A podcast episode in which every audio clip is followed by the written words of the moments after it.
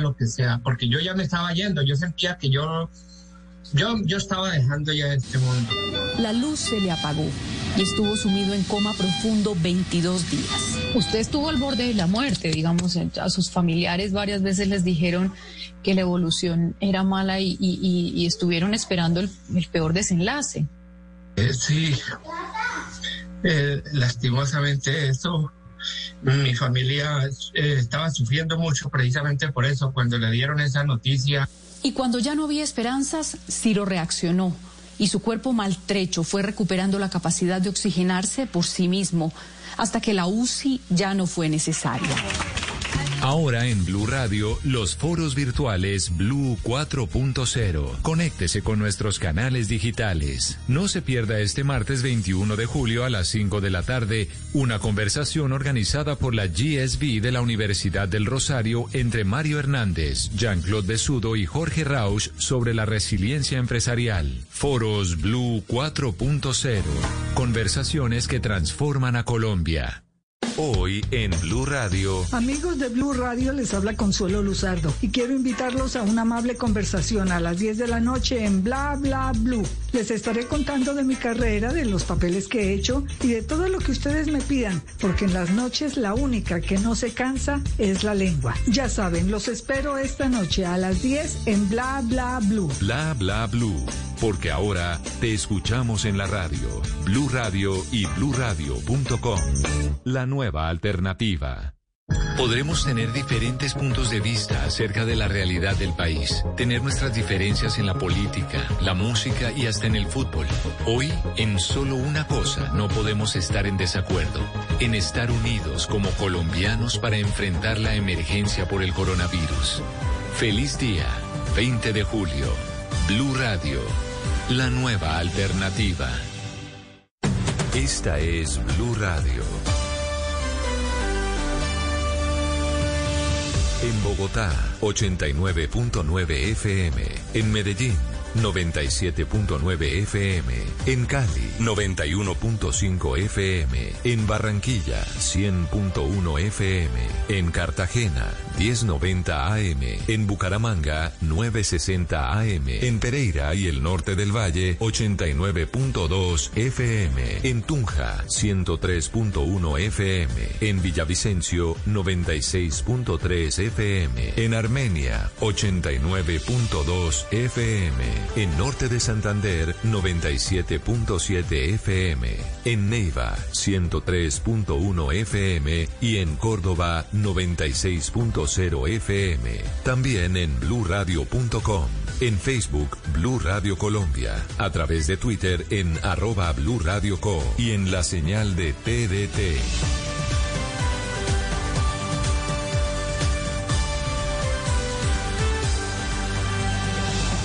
Blue Radio, la nueva alternativa. Son las 8 de la noche. Aquí comienza Mesa Blue con Vanessa de la Torre.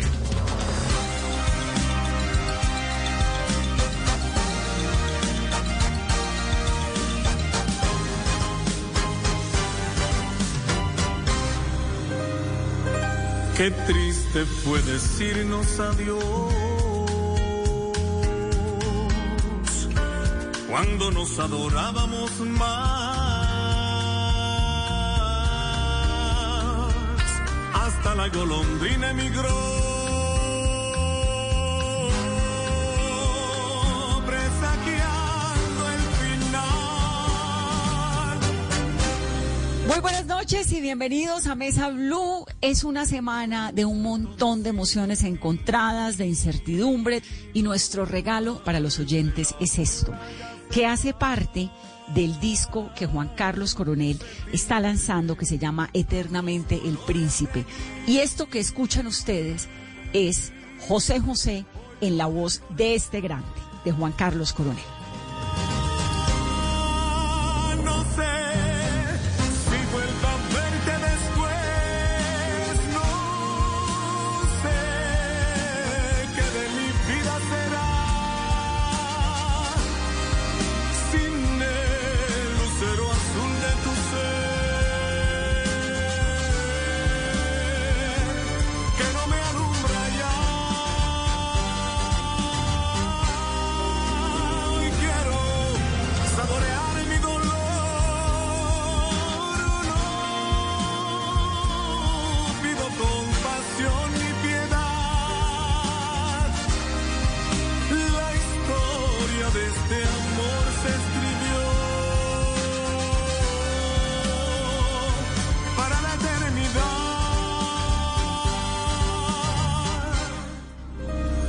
Bienvenido a Mesa Blue. Qué dicha tenerte, qué dicha escucharte.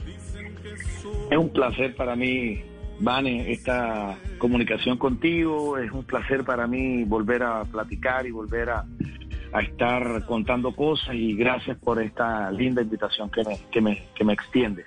Esta recopilación de José José, bueno, además me parece que no nos puede caer mejor y quiero arrancar el programa con esta canción que es el triste porque estamos en un momento en el que tantas personas están diciendo adiós cuando nos adorábamos más porque es una condición difícil, la gente no se puede ver, se tiene que relacionar de una manera diferente, eh, las redes sociales no son suficientes para decir lo que uno siente, las comunicaciones, todo esto. ¿Por qué José José?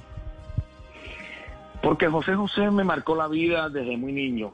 Eh, José José forma parte de ese gran baúl de recuerdos y sobre todo fue un estandarte y un inspirador en casa. Mi mamá de manera recurrente lo ponía en un viejo tocadisco, los primeros discos de José José, yo estaba muy niño y todas las canciones de él, no sé por qué me llamaban la atención y me las aprendí me las aprendía y cuando ya estaba en la preadolescencia y en la adolescencia, eh, que ya estaba empoderado con, mi, mi, arte de cantar y escuchaba y seguía descubriendo a José José desde todas las aristas, desde su vida personal, su vida profesional, cómo cantaba, cómo usaba una técnica distinta, cómo eh, jugaba con las melodías, con la respiración, eso me llamó poderosamente la atención y me marcó y fue prácticamente mi inspirador y mi, mi maestro masculino, porque mi maestra era mi mamá en, de canto, pero José José era como el maestro también de canto que complementaba cosas y, desde entonces eh, me declaré fan desde muy niño de, José José y, nunca, nunca hubo una siquiera desconexión, siempre he estado ligado este, muy posteriormente a su vida, a, hacer, a tener una bella amistad con él.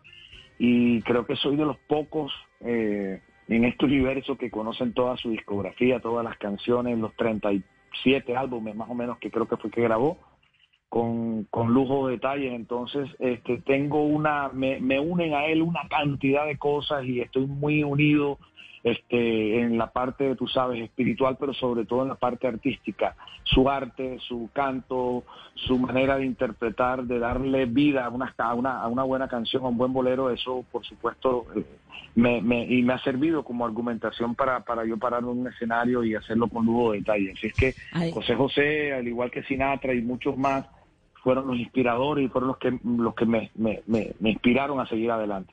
Además que con esa voz tan impresionante, ese repertorio, él murió hace muy poco, ¿no? Recuérdame, tal vez el año anterior, hace dos años. Sí, eso fue creo que para el mes de septiembre del año anterior, que me marcó y, me, y, me, y, recuerdo me recuerdo ese sábado mm, cosas muy puntuales porque me pasó cuando como lo de las Torres Gemelas que mucha gente se acuerda dónde estaba, qué estaba haciendo y cómo lo impactó la noticia. Entonces, Sony Music me llamó y, y, no, y recuerdo esa conversación. Yo estaba en un partido de béisbol de mi hijo Daniel eh, el año pasado, eh, que tiene 13 años, tenía 13 años o tiene 13 años Daniel. Y bueno, estábamos en el partido y estaba él precisamente eh, en el campo, yo muy concentrado y bueno, es una historia que algún día se las cuento.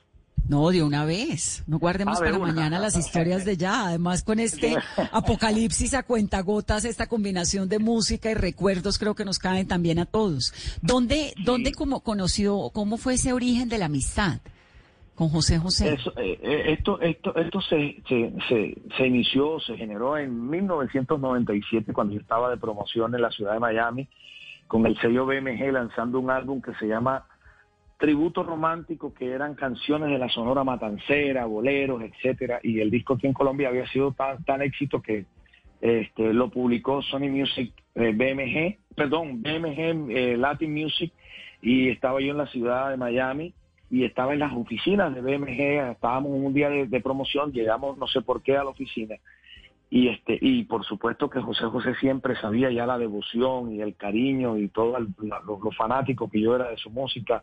En BMG se lo hicieron saber. Y como él estaba en la misma compañía al igual que Rocío Durcal Juan Gabriel este este gran conglomerado de grandes artistas estaba en la misma compañía yo me bajo del, del carro subimos hacia la oficina y cuando estábamos en la oficina que yo estoy así en el pasillo por recepción caminando veo que viene José José con con, Veo que viene con un traje impecable, su corbata, etcétera, y viene caminando, andando y este y, y él todo afable, todo cariñoso, saluda a todo el mundo y también me saluda como si me conociera, pues nunca nos habíamos visto personalmente, ya le habían hablado de mí eh, eh, en la compañía que yo era, pero no sabía que era yo. Entonces cuando me, le presento y le digo y le comienzo a cantar un poco así de un flashback de canciones de él, el tipo queda impactado, me da un abrazo y me dijo, hermano, te quiero hacer un regalo. Y ha, ha pedido, en ese momento le estaba promocionando como unos 30 álbumes que venían en CD de 4 o 5, como unos paquetacos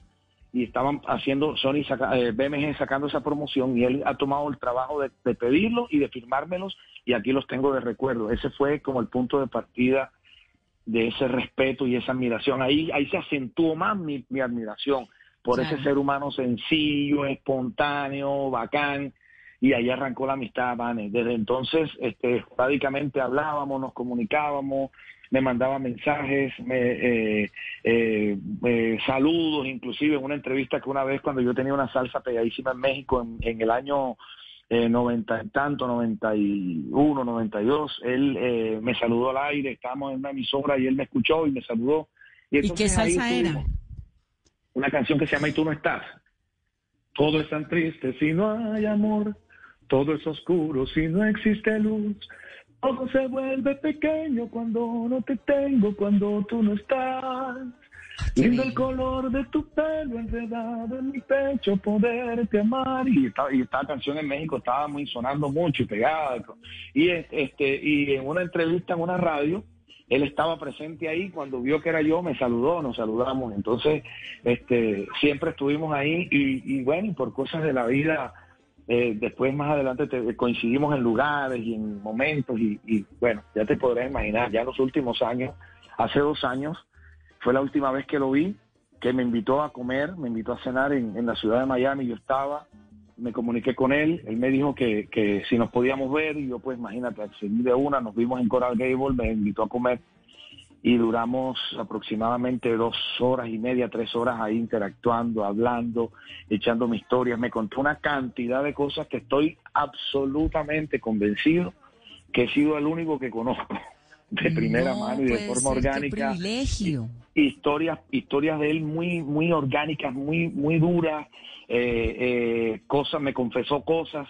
mejor dicho, yo fui ese día casi como que un sacerdote para él. El tipo pues confió en mí y este y, y, qué lindo que tengas esos, esos recuerdos. Posteriormente yo voy a México y, y estaba yo de promoción con Lenguaje Universal, con mi disco de, Voy a México a un concierto, una presentación, y estaba en, Sony Music, y estando en Sony, pues me entero eh, que, que le habían descubierto el cáncer. Entonces estaba en tratamiento, me comunican con él, hablo con él por teléfono, yo le mando el disco y él le mando el disco porque me dijo que quería escucharlo. Le mando el disco, se lo firmé y después de, como, como respuesta y como una nota de, cariño, se tomó una foto con el disco y me la mandó. Está publicada en mi Instagram, Entonces, era una cantidad de, de, situaciones bonitas que viví con él y como te digo, me hizo unas confesiones eh, increíbles que yo ¿Qué pasó? las tengo. ¿Qué pasó, Juan, con el hijo de él? Con esa historia de, la hija de él, porque lo del hijo, pues el hijo es igualitico a él, uno lo ve físicamente, es un chico que tiene un talento enorme, pero ¿cuál es la versión tuya tan cercana? No sé, ese tema nunca, nunca lo hablamos. ¿Nunca lo tocó?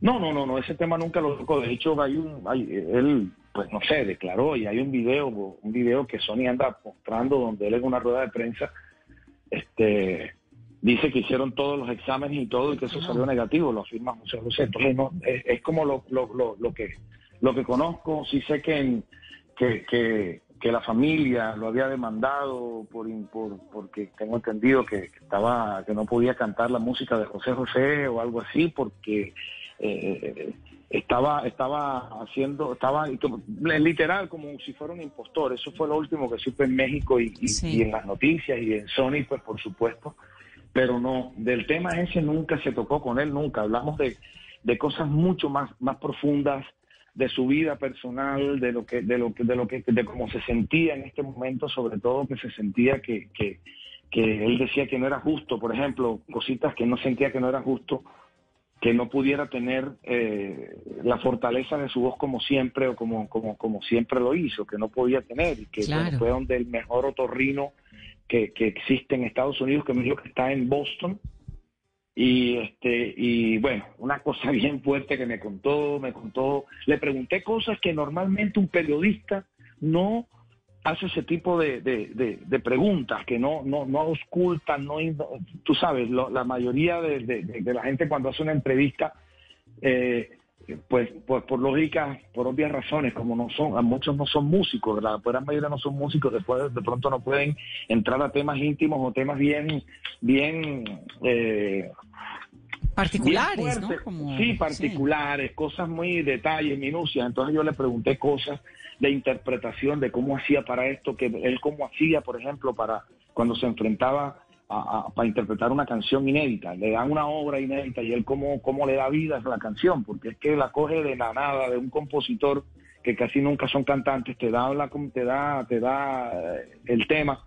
Y le pregunté cosas y me contó una pila de, de, de historias, como te digo. Ese día abrió el corazón y la pasé pero de maravilla, de maravilla, no te imaginas. Creo que fue uno de los momentos más grandes que me ha regalado Dios de poder aprender y de poder eh, de primera mano sentirme privilegiado que ese señor me, estaba diciendo cosas y me... Qué lujo tenerlo cerca.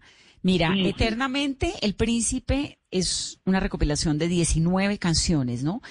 ¿Cómo hiciste esa selección? Porque ahí está el triste que ya lo oímos, lo pasado, pasado, he renunciado a ti, que además la quiero poner inmediatamente porque es tal vez mi preferida también de José José. Lo dudo, amar y querer, La nave del olvido, Almohada, El amor acaba, 40 y 20, Volcán, Gavilano, Paloma. Voy a llenarte toda, cuidado, amnesia, mi niña. Me vas a echar de menos, vamos a darnos tiempo. Yo, mi vida, seré. Oigamos un poquito esto he renunciado a ti y ya nos cuentas, Juan, cómo hiciste esa selección. Claro que sí.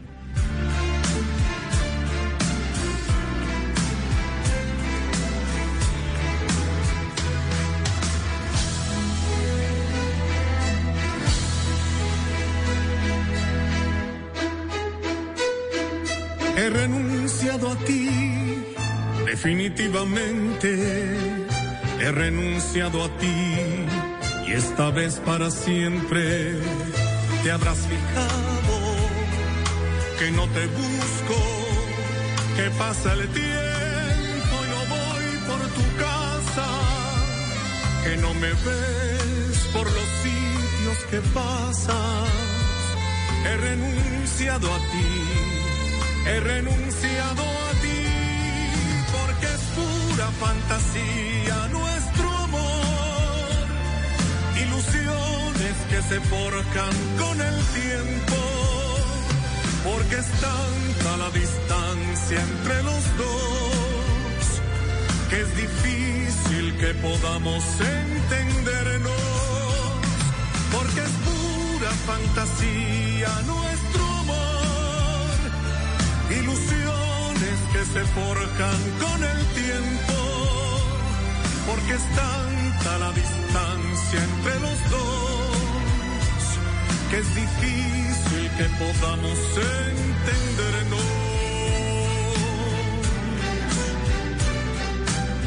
¿Cómo escogiste 19 canciones de toda esa cantidad, de ese repertorio tan, tan grande que tenía José José?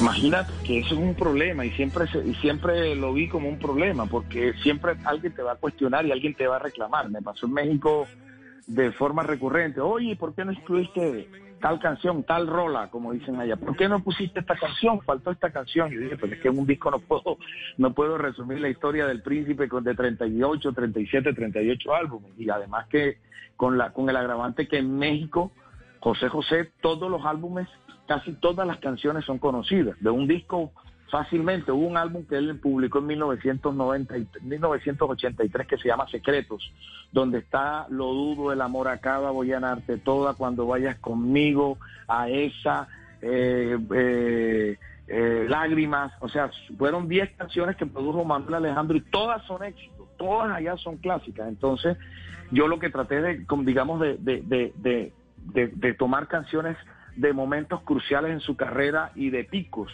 desde sus inicios hasta lo más reciente, que fue más o menos como 40 y 20, que fueron las canciones que siguen siendo allá estandartes.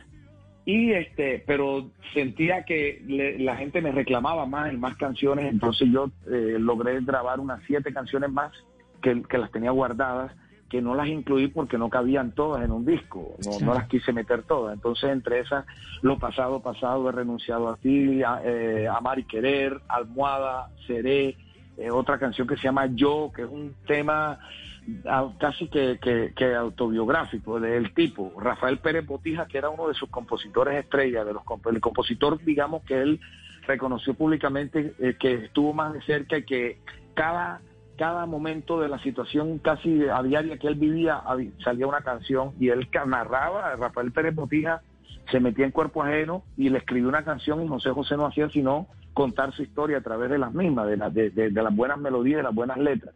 Entonces, lo que hice fue ahora complementar y agregar estas seis, siete canciones para tener un álbum de lujo edición limitada que se llama eh, Eternamente el Príncipe y como, como, como, casi que como colofón de toda esta vida eh, y de toda la historia de, este gran maestro y como para igual eh, seguir en mi camino haciendo buena música, haciendo buenas canciones y buscando buenas melodías, pero en este disco están aglutinadas las 19 canciones para mí más representativas. se quedan mí también. una cantidad, se, quedan una, se queda una gran cantidad, vale, pero pero hice el esfuerzo porque la gente toda se sintiera identificada y que y que mucha gente dijera, bueno, no está esta canción, pero está esta, y se, como un balance ahí. Yo ya te dije que de las de todas las que hay ahí, bueno, he renunciado a ti, el, el triste, eh, ay, tal vez lo dudo, es también otra de mis preferidas. ¿Cuál es la tuya?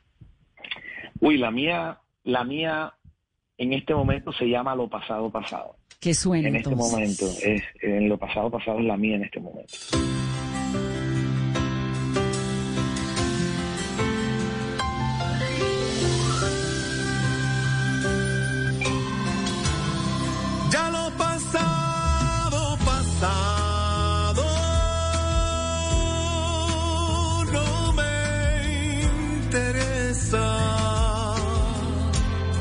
Ya me sufrí, lloré. Todo quedó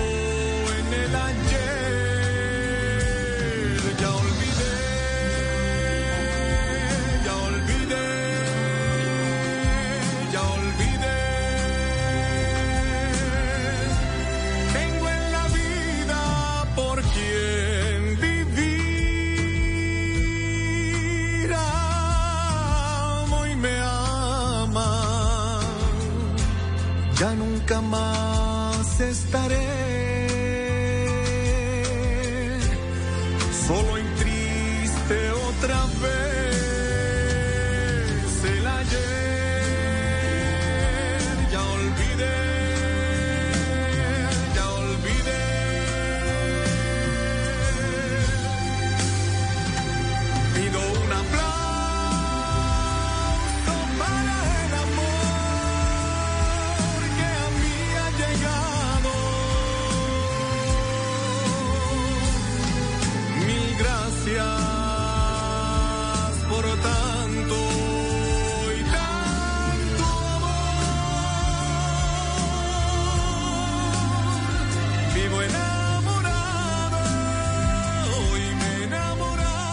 gusta tanto esta canción? Porque lo pasado pasado es una manera de uno de decirle a los malos momentos y a los malos recuerdos y a las malas situaciones adiós. Hay que pasar la página, hay que seguir. Lo que estamos de una u otra forma viviendo en este momento, todos confinados, esta pesadilla que nos cambió sustancialmente la vida, los momentos, la manera de pensar, de sentir, de actuar. Y este, y entonces lo pasado pasado es como esa manera de hacer catarsis y gritar a los cuatro vientos ya lo pasado no me interesa, mandé todo para el carajo, lo que no me gusta y vamos a pedir un aplauso para el amor y vamos a seguir adelante porque, porque la realidad nuestra es que hay que seguir adelante. Y, no sé, es como esa canción que, que, que, hace que te emociones, que sientas cosas, que te desahogues, pero que te levantes, que sigas, que continúes. Yo es como la canción en este momento que me, que me, que me, así que me mueve, que me toca la fibra. Juan, ¿cuál es la historia de tu mamá? ¿Tu mamá era cantante? ¿De qué manera te, metió esa gran semilla y ese gran talento del arte musical? Bueno, para todos, para todos nosotros, la madre siempre cumple un papel fundamental. La mamá es la mamá, la génesis de todo.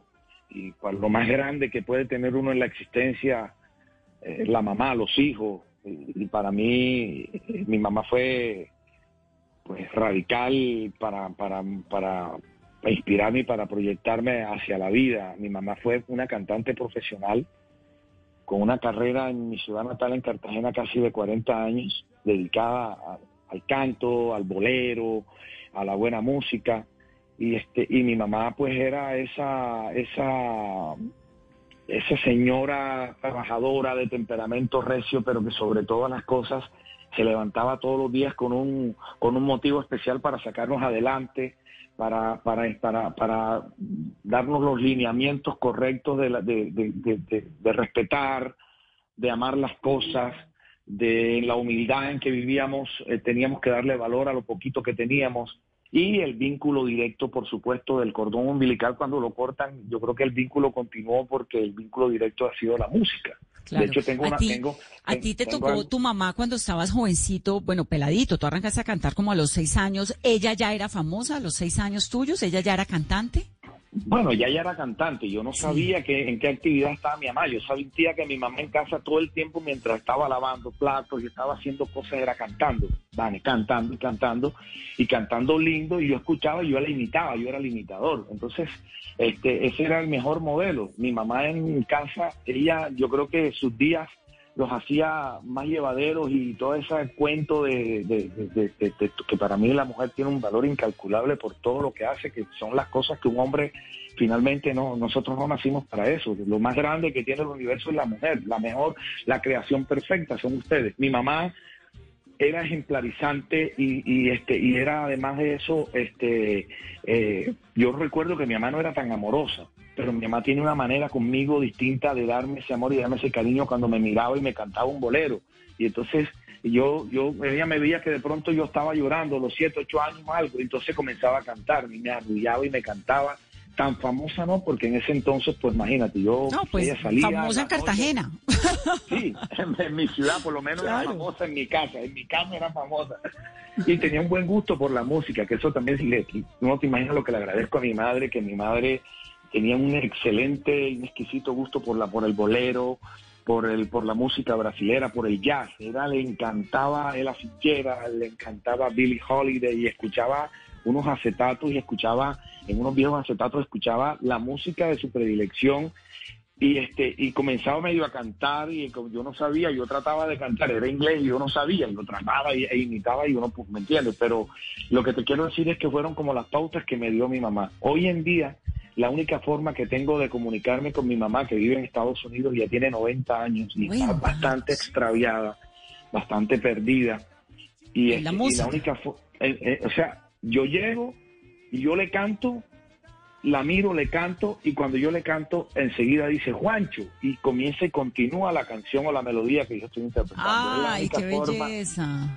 O sea, fíjate que la génesis fue con ella a través de la música desde muy niño. Era, era mi, mi, mi, el instrumento, o digamos, ese era el instrumento que utilizábamos para comunicar a través de un bolero. Con la música se inició todo y finalmente la música es la herramienta que sirve para que ya al final de su vida, de, del ocaso, de todo esto, este, yo, ella pueda reconocerme y acordarse de mí y pronunciar mi nombre. Y continúa, yo le puedo cantar, se te olvida que me quieres a pesar de lo que dices. Y ella continúa, pues Y entonces es de lo único que realmente se acuerda, de todo ese arsenal de boleros que ella me enseñó, está intacto en su cabeza y esa es la manera como yo me puedo comunicar con ella y que ella sepa que su hijo se llama Juan Carlos y que existe.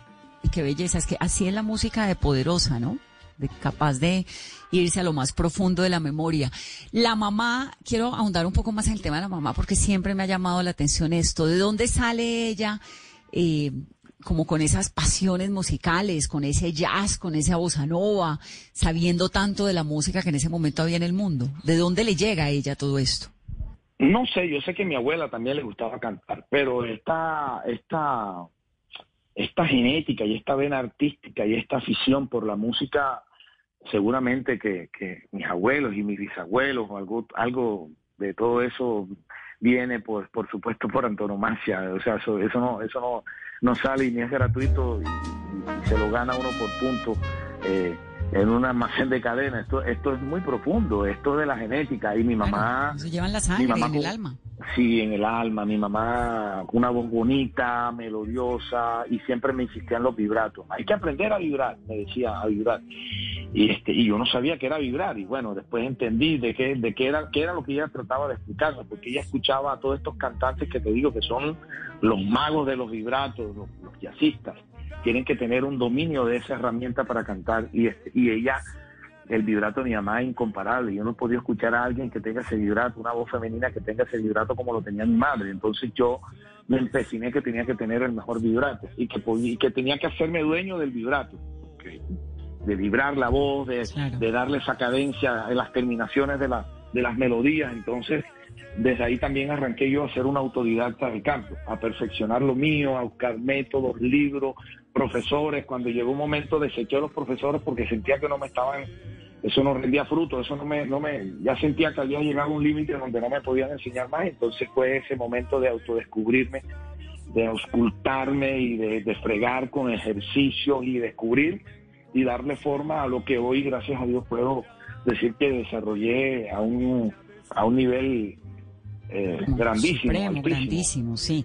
Juan, tú a los seis años ya chiquitico estabas cantando con orquestas, ¿verdad? A los siete, ocho años. Yo sé que a los seis años yo recuerdo que yo cantaba, andaba por mi casa detrás de mi mamá, agarrado de la pierna de mi mamá. Y este y, y, recuerdo cosas muy muy puntuales en el barrio del Chamaní, de mi ciudad natal, Cartagena, donde nací, porque había unos ventanales de madera grandísimos que habían. Entonces mi mamá este, para que yo no estuviera dando vueltas por ahí, no me fuera para el patio que estaba lleno de tierra, etcétera, me subía a ese ventanal que era como unos bolillos, unos bolillos, esas ventanas grandísimas que hoy todavía conserva el corralito de piedra.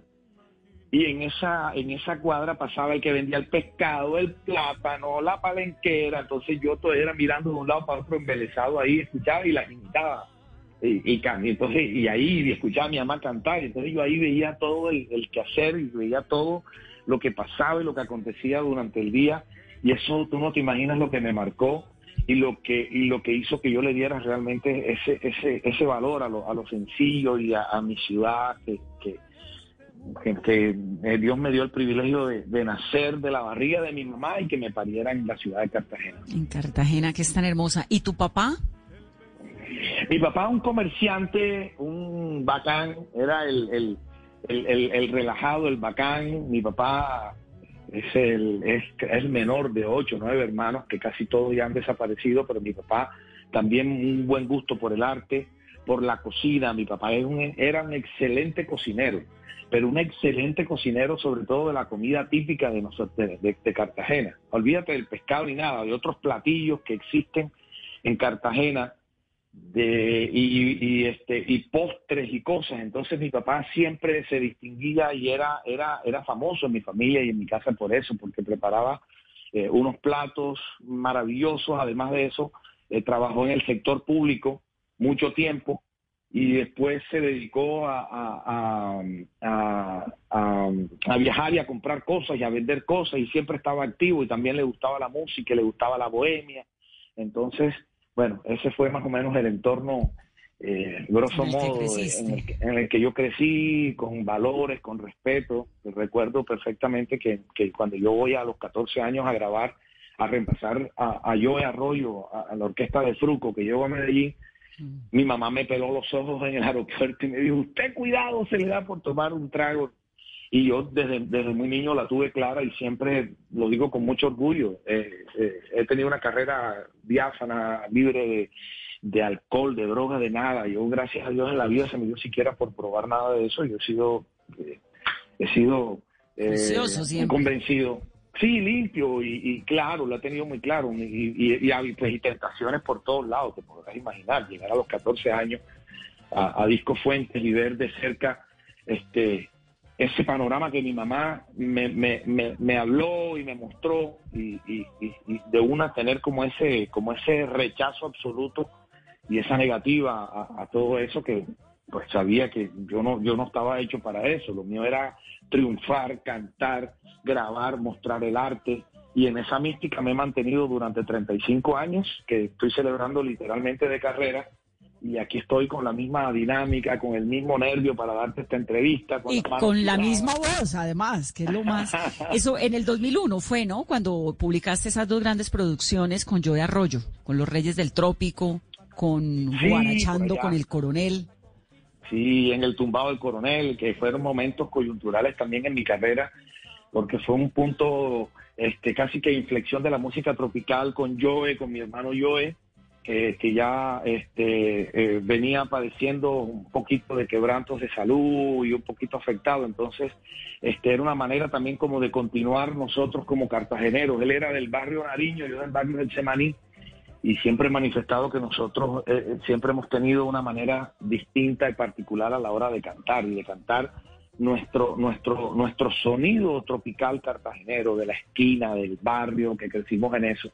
Entonces Dios nos dio ese privilegio, independientemente a que, a que, a que, a que el estilo de yo de cantar y de interpretar era completamente opuesto a, como lo hago yo. Si eh, hay como cierta ciertos matices y ciertas cosas que nos caracterizan por el solo hecho de haber nacido en Cartagena.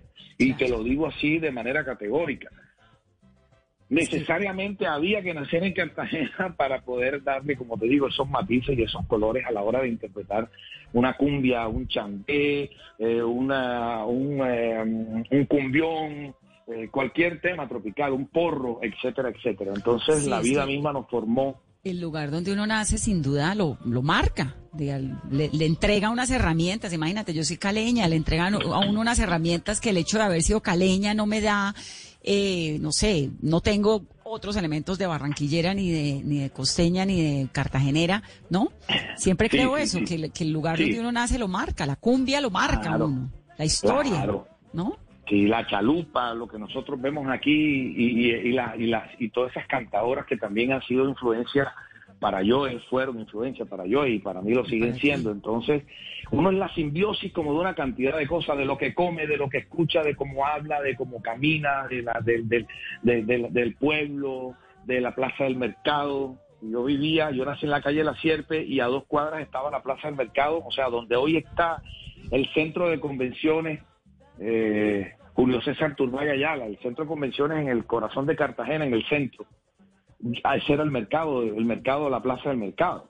Todo eso era el arsenal, que eso estaba bañado con las canoas y todo que, que llegaban de, diferentes lugares a traer el plátano, el pescado, etcétera. Y yo con mi abuela me llevaba eh, todas las semanas a ese mercado, yo niñito, y después era con mi tío, y entonces eh, uno escuchaba como, como, como, como, como las palenqueras y todos salían a vender y tenían unas gargantas privilegiadas porque hacían un grito por allá, pescado fresco, etcétera, plátano, y entonces uno eh, toda esa sabrosura, uno se impregna de eso y ese ha sido mi entorno. Y, yo soy como, yo soy un resultado extraño, yo soy una, una mezcla extraña porque resulta que yo soy eso, pero soy lo otro de mi mamá, que era la parte romántica, la influencia de Cuba que teníamos muy fuerte, pero también tengo la influencia esa del jazz norteamericano específicamente, de estos grandes crooners entonces, este, yo hoy estoy echando mano de lo que, de, de que, lo que son literalmente mi fortaleza, de lo que yo sé hacer y que tengo la sustentación y los argumentos para hacerlo, no es otra cosa. Yo soy el resultado de lo que pasó en mi casa, de lo que escuchaba mi mamá, de lo que pasaba en la calle, de lo que, lo que pasaba en un bar, la esquina, las vivencias. Entonces, ese, ese, ese soy yo. Y eso mezclado con José José, pues el resultado es esto. Oigamos lo duro. Anda y ve. Está esperando, anda y ve. No lo hagas por mí, que al fin y al cabo somos solo amigos. Anda y ve, te veo nerviosa, anda y ve, y que sientas con él lo que en su día tú sentías conmigo. Pero lo juro, conmigo te mecías en el aire, volabas en caballo blanco el mundo y aquellas cosas no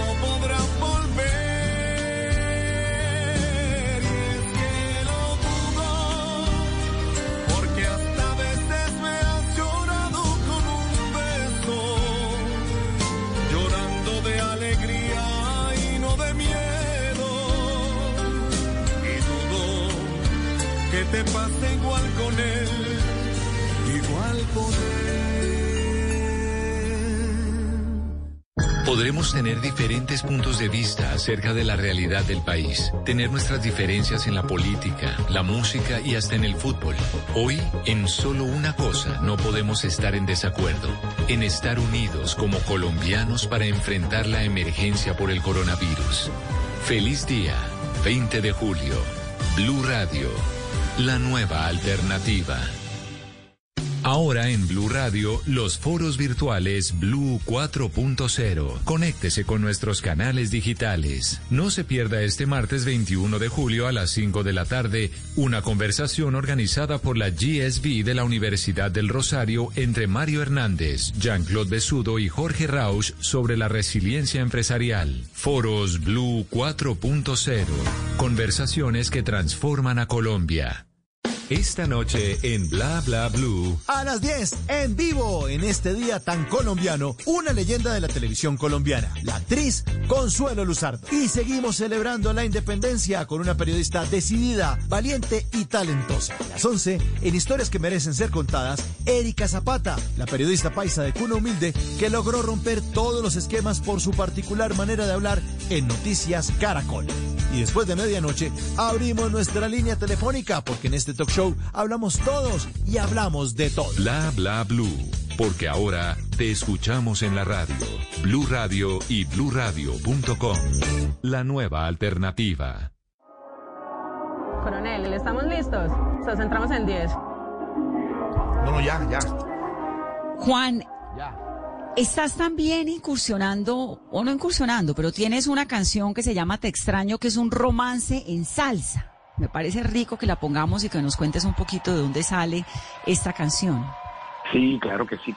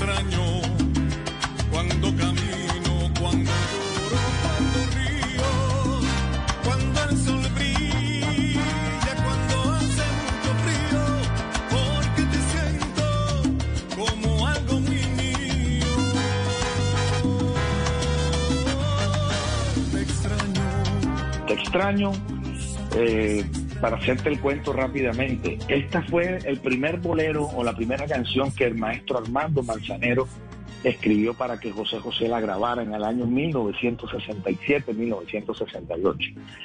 Este, bueno, me entero de eso hace mucho tiempo. La primera versión de Te extraño que existe fue precisamente interpretada por José José y yo siempre supe que era de Armando Manzanero, del maestro, pero, pero bueno, muchos cantantes después la hicieron popular y Luis Miguel pues la, eh, sacó del estadio con, su versión maravillosa sinfónica. Me encanta la manera como, como la, recreó Luis Miguel. Y me convocan para formar parte del sello Codisco, un álbum que se llama Romance en Salsa, donde, donde varios intérpretes, la gran mayoría oriundos de Puerto Rico, eh, iban a recrear o iban a darle vida a un bolero llevado a la salsa. A mí me, me llaman me- para que formara parte de esto y lo primero que, que el primer condicionamiento es déjeme, yo escojo la canción, yo la produzco yo la muestro y yo la mezclo, yo le hago todo, me dieron la libertad para hacerlo y el resultado me tiene tan feliz y logré el cometido. Yo logré enviar esta canción a uno de los grandes amigos, de los grandes este, eh, productores de allá de Sony Music México, que es la compañía que publica mis, mis, discos, etcétera, en, en, México, pues. Y mandé la canción y se la hicieron llegar al maestro Manzanero. Y el maestro Manzanero, en estos días voy a tener una conversación, me va a mandar un video felicitándome porque este, es la primera vez que una canción de él la escucha en versión salsa y está ah, fascinado. Entonces tengo esa, tengo esa, eh, tengo como esa expectativa que en estos días tengo esa conversación seria con el maestro. Vamos a hablar de varios temas, pero está feliz. Me dijo Laura Bloom, su manager, que, que estaba feliz que brinca en un solo pie con la versión mía de Te extraño, porque no solamente respeté la línea melódica, sino que le di, le di esa, esa manera mágica, como si el bolero fuera sobre una base de salsa. Y hoy de manera recurrente ya comienza a sonar en distintas emisoras y estoy muy feliz porque hicimos un video maravilloso también en la ciudad de Medellín, este, donde gran parte del video lo dirigí bajo el libreto mío, las ideas mías, aceptaron todo y el, el video con con veintitantos días que tiene haber sido haber sido lanzado ya tiene más de medio millón de reproducciones en YouTube, cosa que me tiene feliz porque la gente está volviendo a, a, la gente está la gente está cansada de lo volátil, de lo de lo de lo de, lo efímero de lo efímero, de la quimera, están mamados de eso y la gente quiere historias, quiere canciones de verdad, la gente quiere sentir melodías de verdad, la gente quiere sentir de una u otra forma, eh, de una u otra forma quiere... Eh, lo duradero, lo que tiene raíces. sí, y esto que está pasando, te vas a acordar de mí, es un punto de partida importante para eso. La gente está yéndose a, a, la, a, la, a, las cosas que, que, son del alma, que son, que son sinceras, que nacen de emociones reales, que nacen de, de con buenas, con buena, con buena, eh, con buenos modales, con buenas cosas. Yo eso es lo que estoy sintiendo y por eso estoy viendo que, que mucha gente este, se acerca a mí a través de las redes sociales, me escriben, mucha gente se está sumando a, y está viendo y ponderando de una u otra forma eh, lo que yo he hecho a través de 35 años de carrera y contando, porque vienen grandes cosas, grandes proyectos. Yo en este confinamiento... Este, Eso te quería preguntar, ¿cómo, ¿cómo te va en el confinamiento? Que, bueno, dos cosas. Lo primero es que inmediatamente salga el mensaje del maestro Manzanero, no lo pasas y lo reproducimos aquí en Mesa Blue. Y eso sí, para que todos los, los oyentes lo oigan y como un regalo, sí, total. Claro que sí. Y lo segundo es preguntarte eso, ¿cómo te va en el confinamiento? ¿Cómo lo estás viviendo? ¿Qué se te pasa por la cabeza? Tú sabes que todos los días estamos a la expectativa que va a pasar, que van a decir, que la cuarentena se extiende, que bueno, todos los días estamos como, ya yo no quiero ver noticiero, yo me levanto y lo primero que hago es no quiero ver noticiero. No, no, pero esa parte sí no te la voy a permitir. a las 12 y 28 hay que prender todos los días. Ahí estoy contigo en Caracol Noticias, eso no te quepa la menor duda, mi querida Vani, siempre escucho y siempre estoy, estoy igual, pero digo, pero de tempranito uno a las 6 de la mañana ya lo están atiborrando y saturando y, contándole todo lo que está pasando. Entonces, nosotros, yo en mi caso particular, artista al fin y al cabo, uno es sensible ante todo y cuando siente uno que más muerto, que más cosas, eso me afecta. Entonces trato como de una u otra forma, poco a poco en el día, preparándome para, para escuchar y ya sé que uno va a escuchar cosas negativas. Pero en medio de estas crisis, sobre todo que está que nos está afectando directamente al sector de entretenimiento, de música, de los teatros, de los conciertos, de los estadios, etcétera, que es un sector que estamos realmente afectados y que no, ya nos nos la pusieron clara que aproximadamente 18 meses íbamos a estar este casi que cesantes, entonces uno dice, bueno, tengo que ingeniármela. Es un momento crítico, hay que ponerse a pensar que esto,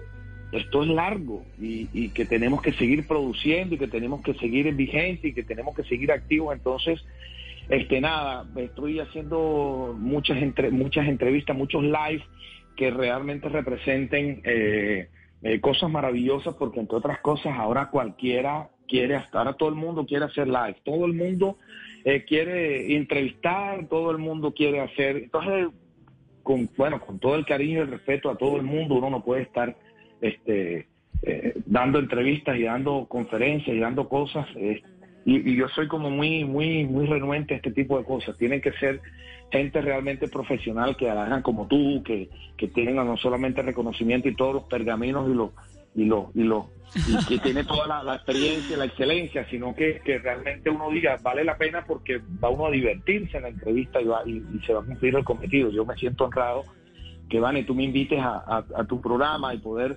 compartir. Yo en mi confinamiento estoy en el cuento de hacer música, seguir produciendo, llamo a mis productores, eh, quiero grabar, eh, voy a hacer en estos días, entre otras cosas, voy a hacer desde casa unos virtuales pagos, este, cantando desde mi casa para una, para, para, para, para, para Ah, concierto. Ay, qué sí, voy a hacer conciertos. Estoy, en, estoy en, Imagínate, entonces una manera también pues de desarrollarme desde casa, desarrollar lo mío, trabajar en lo mío, que lo que sé hacer es música y lo que me encanta hacer es música. Estoy en la preproducción de mi álbum completamente nuevo que voy a hacer para, para que debo estar final año, final de año debo estar grabando para lanzarlo en el 2021. Estoy con este cuento de Eternamente el Príncipe que me tiene feliz porque eh, está divino. Que, Está buenísimo. Imagínate una edición de lujo donde voy a venderlo físicamente, el disco va a estar físico. En estado físico volvemos al CD, hay una hay una nota de volvernos como a lo a lo a lo, a lo como te, lo que te decía ahora, la gente está buscando la forma de, sentir que la música de verdad y eso el punto de partida es que puedas tener un CD, quitarle el plástico, abrir, leer, escuchar y que huelas esa ese, ese, ese olor a plástico, ese olor a, los, a, la, a, la, vaina sintética que te da el CD y sacas el disco y lo pones. Este, entonces estoy en, el, en, estos días previos porque eh, ya en, la próxima semana entra manufactura para entra impresión el disco y ya voy a tener una gran cantidad de discos y entonces comienzo a vender desde mi casa. Pero se pueden bajar también las canciones en las plataformas. Sí, en próximos días ya van a poder, mi querida Vane, eh, eh, eh, poder disfrutarse el disco en las diferentes plataformas digitales. El álbum completo, Eternamente el Príncipe, las 19 canciones. Todavía se está implementando para estos días. Y nada, y estoy en eso, y entonces hago entrevistas, este, preparo música, voy a hacer lo, que estoy preparando, los, los virtuales, esto que te dije que voy a hacer desde casa, que voy a generar desde casa para, para ciertas BTL y ciertas empresas que quieren que, que yo este, eh, haga este tipo de recitales. Me encanta, conciertos, serenatas, divino, me parece una manera maravillosa de estar cerca de la gente. Estoy editando un DVD que voy a lanzar a final de año en un concierto en vivo maravilloso que hice el año pasado en la ciudad de Cartagena, en el centro de convenciones donde canto algunos temas de José José, hago boleros, hago algo de Sinatra, un concierto donde fue soldado, más de 1.500 personas le metimos al auditorio del Semaní, con una escenografía espectacular, algo maravilloso. Grabamos eso en, en, en HD completamente, el sonido también, con ingenieros, con todo, y estamos ya articulando todas las eh, todo el material para hacer una edición bonita y poder a final de año sacar un, un, un, DVD que sería mi primer DVD en vivo, mi primer gran DVD en vivo. Me encanta. Y esto me tiene, me tiene, me tiene también, me tiene soñando, me tiene trabajando. Y bueno, ya hablando con amigos, con colegas, a Mauri Gutiérrez, el Canario, el otro. Entonces estamos estamos como activos, estamos activos. Volvió la bohemia digital, es lo interesante, ahora la bohemia vía digital. Pues Juan, aquí gracias. Título, bonito, bonito ese título, pero voy a robar la bohemia digital. La bohemia digital. Claro, ahora todos somos bohemios digitales, imagínate. Sí, total, total. Y, y, funciona, le da uno cierto alivio. Yo muy feliz y muy honrada de tenerte en esta hora en Mesa Blue, de presentarle a nuestros oyentes este adelanto genial de lo que es Te extraño y también de lo que es Eternamente el Príncipe, que me parece grandioso este homenaje con esa voz tuya y ese talento rindiéndole culto a José José. Y, es un regalo también para las madres y para el país en este momento y para mí que me gusta tanto tu música y la de José José. Gracias por estar aquí en Mesa Blum, Juan. Un abrazo muy especial. Mi querida Vane, eh, sabes el cariño, el respeto, la admiración profunda que te tengo. Gracias porque siempre eh, me abres este espacio, tú sabes que mi gratitud es infinita y es de corazón y te lo he hecho saber personalmente a través del tiempo y de la distancia. Gracias por, por pensar en mí y espero que y espero que, que, que, veamos pronto y ya no en estas condiciones. Las quiero, quiero mucho a todos los que estuvieron aquí conectados y, por supuesto, sabes lo, mucho que te quiero, que te aprecio. Gracias, Vane. Gracias, un abrazo muy, muy especial. Es este regalo grande que nos da un grande, Juan Carlos Coronel en Mesa Blue. Que oigan boleros, que oigan a José José, que oigan a Coronel y que tengan un muy feliz resto de semana.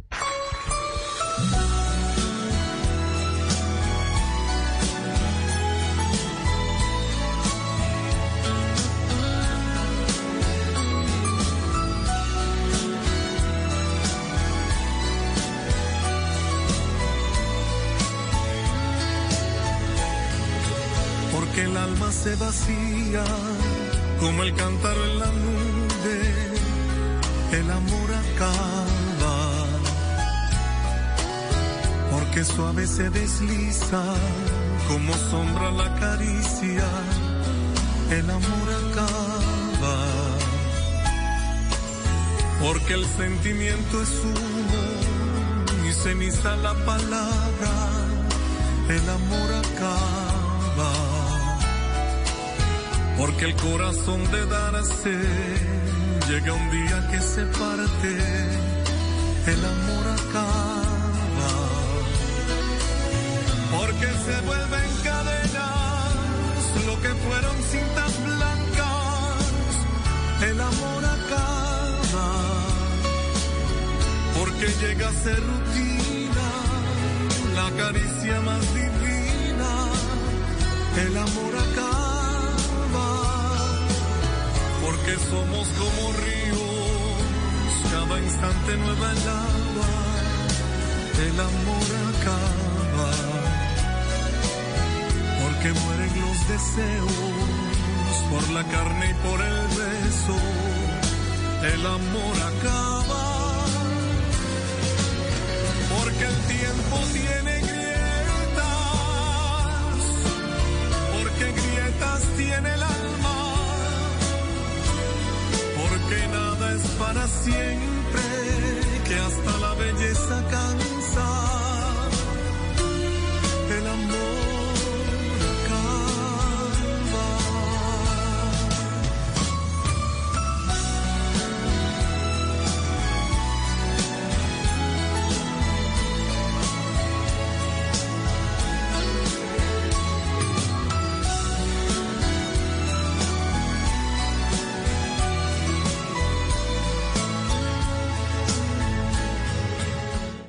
Podremos tener diferentes puntos de vista acerca de la realidad del país, tener nuestras diferencias en la política, la música y hasta en el fútbol. Hoy, en solo una cosa no podemos estar en desacuerdo, en estar unidos como colombianos para enfrentar la emergencia por el coronavirus. Feliz día, 20 de julio, Blue Radio, la nueva alternativa. Hoy en Blue Radio. Amigos de Blue Radio, les habla Consuelo Luzardo y quiero invitarlos a una amable conversación a las 10 de la noche en Bla Bla Blue. Les estaré contando de mi carrera, de los papeles que he hecho y de todo lo que ustedes me pidan, porque en las noches la única que no se cansa es la lengua. Ya saben, los espero esta noche a las 10 en Bla Bla Blue. Bla Bla Blue, porque ahora te escuchamos en la radio, Blue Radio y bluradio.com. La nueva alternativa.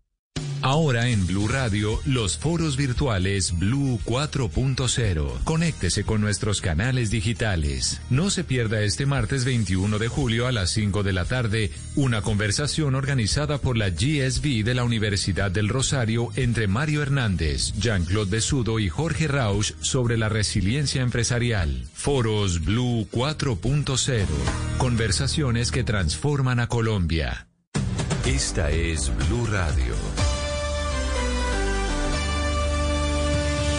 En Bogotá, 89.9 FM.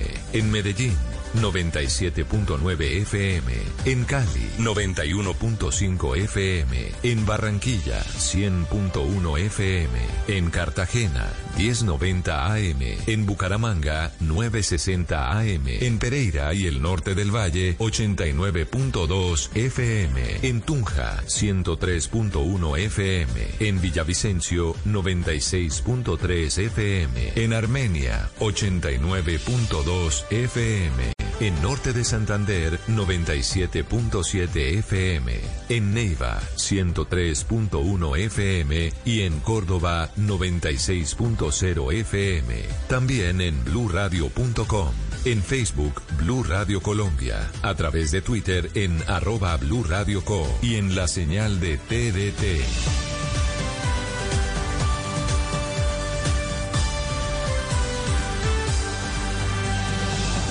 Blue Radio, la nueva alternativa.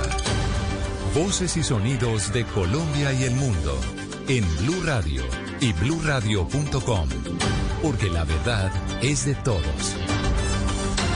9 de la noche en punto, momento de actualizar las noticias, de contarles lo más importante de lo que está pasando hasta ahora en Colombia y el mundo. Sigue la votación en el Congreso para elegir al presidente del Senado. Las opciones son Arturo Char, que cuenta con más de 80 votos, e Iván Marulanda, que tiene un poco más de 25 votos. Lo último, Kenneth. Así es, Silvia, pues para la presidencia del Senado el candidato fue postulado por el partido de la U, el Centro Democrático, Mira Colombia eh, Cambio Radical, mientras que Colombia Justa Libre ha dicho que votará en blanco. Así pues lo ha dicho hace pocos minutos Armando Benedetti, quien dice que no tiene injerencia en esta votación el presidente de la República hasta los cubos de acuerdo al número de votos de qué le corresponde a cada partido. Nunca que yo recuerde que voy a cumplir más de 20 años en el Congreso, nunca que yo recuerde el presidente o el Ejecutivo ha tenido injerencia en ese tipo de situaciones. No estoy defendiendo las posibles mermeladas que han habido, que vayan a haber en proyectos de ley, etcétera. Es de señalar que los partidos Polo Democrático, Alianza Verde, FAR, Decentes y Colombia Humana postularon a Iván Norolanda, según dijo Gustavo Petro, quien rechazó la postulación de Arturo Char que no existe aquí al frente como debería existir de acuerdo a la ley por el doctor Iván Marulanda. Yo no quiero un senado olímpica.com, quiero un senado que sea el control al gobierno a esta hora se votan los impedimentos en el Senado para tratar de establecer quién será el nuevo presidente del Congreso. Muy bien, estamos atentos, Kenneth, a lo que pasa en el Senado, pero también a lo que está pasando en la Cámara de Representantes. Hubo una pelea, entre otras cosas, por la presencia de cerca de 20 congresistas, la mayoría de ellos de la oposición, en el Salón Elíptico. María Camila, ¿qué está pasando hasta ahora? Silvia, precisamente hasta ahora en la Cámara se desató una pelea por cuenta de los representantes de oposición que están allí presentes en el recinto porque piden que se disponga una urna, una urna presencial física para ellos que fueron hasta las instalaciones del Capitolio y declaran de ilegítima la votación virtual. Escuchemos cómo lo dijo María José Pizarro, representante por la lista de la decencia.